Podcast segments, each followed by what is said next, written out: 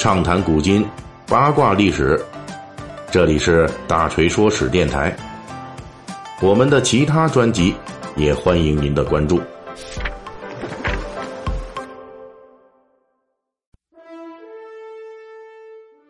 今天咱们大锤说史要说的是一位在十月二十一日刚刚去世的挪威老人的故事。他叫做于阿西姆·伦讷伯格，享年九十九岁。伦德伯格是七十五年前同盟国一项绝密特工爆破行动的主持人，正是他那次特工行动的成功，导致希特勒威胁全人类的一项绝密计划遭到了重挫。这次行动其对人类历史的影响，值得我们的大锤说史，在伦德伯格去世之际，跟列位听友读者说上一说。伦德伯格出生于挪威西北部的港口城市奥勒松。第二次世界大战爆发，一九四零年德国纳粹入侵挪威的时候，伦讷伯格正在奥勒松当地一家渔业外贸公司工作。那一年他二十一岁，十个月之后。伦讷伯格和其他八个跟他一样憎恶纳粹的小伙伴，偷偷钻进一条渔船，离开了挪威，偷渡到了英国。在英国，他经同乡介绍加入了英国特别行动处，缩写为 S.O.E，这是专门在纳粹统治区制造破坏的秘密组织。在 S.O.E，伦讷伯格接受了一系列军事和特工训练，包括枪械射击、爆破训练。手榴弹投掷以及近战格斗、敌后潜伏等等。由于他在这些训练科目中表现出色，他晋升为少尉。一九四三年，伦讷伯格受命执行一项敌后攻击任务，潜入纳粹占领下的他的祖国挪威，爆破挪威泰勒马克附近一家工厂。伦德伯格只负责爆破那些设备，为此他带领他手下的五名特工提前熟悉了他们要炸毁的目标。但是对于这些设备是干什么的，他们一无所知。在伦德伯格小组接收的信息里，那座设在荒野郊外峡谷里的工厂是生产肥料的。天知道一家生产肥料的工厂为什么会被同盟国列入重点攻击的目标。对于这次任务，伦诺伯格知道的额外信息只有两个：第一个信息是这个任务非常重要，重要到 S.O.E 为了完成任务。专门在英国找到了一名从目标工厂里逃到英国的教授，不仅提供了工厂周围的大量细节，而且还制作了一个爆炸目标的全尺寸模型，要求伦讷伯格他们用几周的时间反复演习。第二个信息是，这个任务非常危险，伦诺伯格他们实际是执行这个破坏工厂任务的第二波人，之前还有第一波，S.O.E 在第一波任务中出动了三十名特别行动队员。对挪威这家工厂进行突袭，结果由于工厂所在地方的地形非常险恶复杂，S.O.E 行动队乘坐的滑翔机在工厂外意外撞山，大部分队员当场死亡，幸存的也被当地的德国秘密警察盖世太保们逮捕并全部枪决。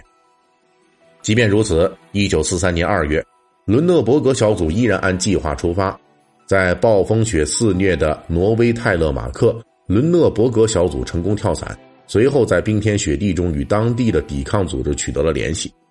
当地抵抗组织发挥了关键性作用。目标工厂坐落于一座峡谷之中，与外界联系通常只靠一座吊桥，而吊桥则由纳粹军警严密守卫。如果没有当地抵抗组织的精确情报和路线向导，伦讷伯格小组那几个人根本不可能明火执仗，正面杀进纳粹用机枪守卫的工厂。在抵抗组织向导的带领下，伦诺伯格小组在深夜的风雪中踏着厚厚的积雪，顺着峡谷攀爬。他们绕过吊桥，从悬崖一侧摸向工厂。由于纳粹守卫没有预料到有人能从绝壁而不是从吊桥过来，因此伦诺伯格小组虽然在攀爬绝壁时吃尽了苦头，但是回报也是惊人的。他们顺利摸进了工厂区。而纳粹守卫们还不知所谓的在吊桥上巡逻。伦讷伯格小组长驱直入，由于是深夜时分，工厂内只有一名挪威本地的工人值班。在全副武装的伦讷伯格面前，他吓懵了。伦德伯格他们把工厂内的目标设施彻底炸毁，而且更加幸运的是，由于工厂内发电机组的噪音以及峡谷内的大风呼啸，他们弄出来的爆炸竟然没有被德国人发觉。几乎像是上次全军覆灭的特工小组把运气全部留给了他们一样，在夜幕的掩护下，伦德伯格小组不仅完成了任务，而且顺利逃离了峡谷。由于战时保密机制，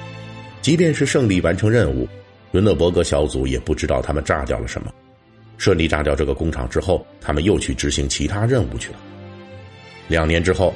当美国研制了两枚原子弹在日本广岛、长崎上空炸响之后，伦讷伯格才知道，他们1943年暴风雪中炸毁的挪威工厂，实际是一家生产重水的工厂，而重水正是纳粹德国当时秘密研制原子弹所必不可少的核反应减速剂。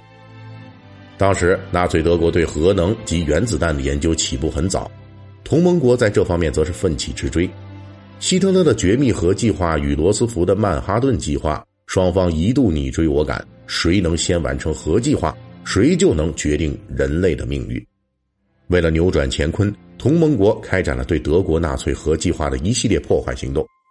伦德伯格那一次成功的爆破，严重破坏了纳粹的重水生产设备，并把五百公斤已经生产出来的重水炸上了天，导致希特勒的绝密核计划被迫推迟了半年。伦德伯格并不知道，在他这次行动之后，同盟国与纳粹的重水之战仍旧在你死我活中进行着。纳粹这边全力重建挪威重水工厂，同盟国一方闻讯后出动上百架重型轰炸机对工厂进行狂轰滥炸。猛烈的轰炸让纳粹在挪威的重水工厂完全办不下去，被迫搬迁，而同盟国特工又在途中炸沉了运输船。把重水设备全部送进了水底，希特勒的核计划从此失去了重水。值得一提的是，重水之战的部分内容在一九六六年被拍成电影，引发轰动。我国上海译制片厂曾经引入此片，这部电影的中文名字叫做《雪地英雄》。而伦德伯格在七十年后接受记者采访时表示，整个重水之战给他印象最深的。并不是这些惊险和幸运，而是一九四三年二月二十八日早上六点，特工小组炸毁重水工厂后撤退途中，大家在峡谷山巅上短暂休息，当时遇到了让他毕生难忘的一次日出。那天是一个鱼鳞天，所谓的鱼鳞天，就是天空中密集排列了很多细小的云朵，这说明未来几天都会是好天气。伦讷伯格说。当时小组成员们都坐在山上，大家都非常疲惫，又都非常高兴，所有人都开心的看着日出，谁也不说话，仿佛是给这个鱼鳞天做注释一样。在爆破成功之后，伦讷伯格小组用了两周的时间，躲过了将近三千纳粹军警的搜捕，顺利逃离挪威，全身而退。好，咱们正文讲完了。这不是快到双十一了吗？大锤给您弄了点福利来，各位啊，您下载一淘 APP，一二三四的一淘宝的淘，这可不是什么乱七八糟的软件啊，这是阿里旗下专门给大家送返利福利的 APP。您下载一淘，打开登录以后，在搜索框输入“大锤发红包”五个字，就可以领取八元的购物红包，同步到淘宝购物车，想买啥买啥。好嘞。希望您听我说史听得乐呵，双十一剁手也剁得开心。本期大锤就跟您聊到这儿，喜欢听您可以给我打个赏。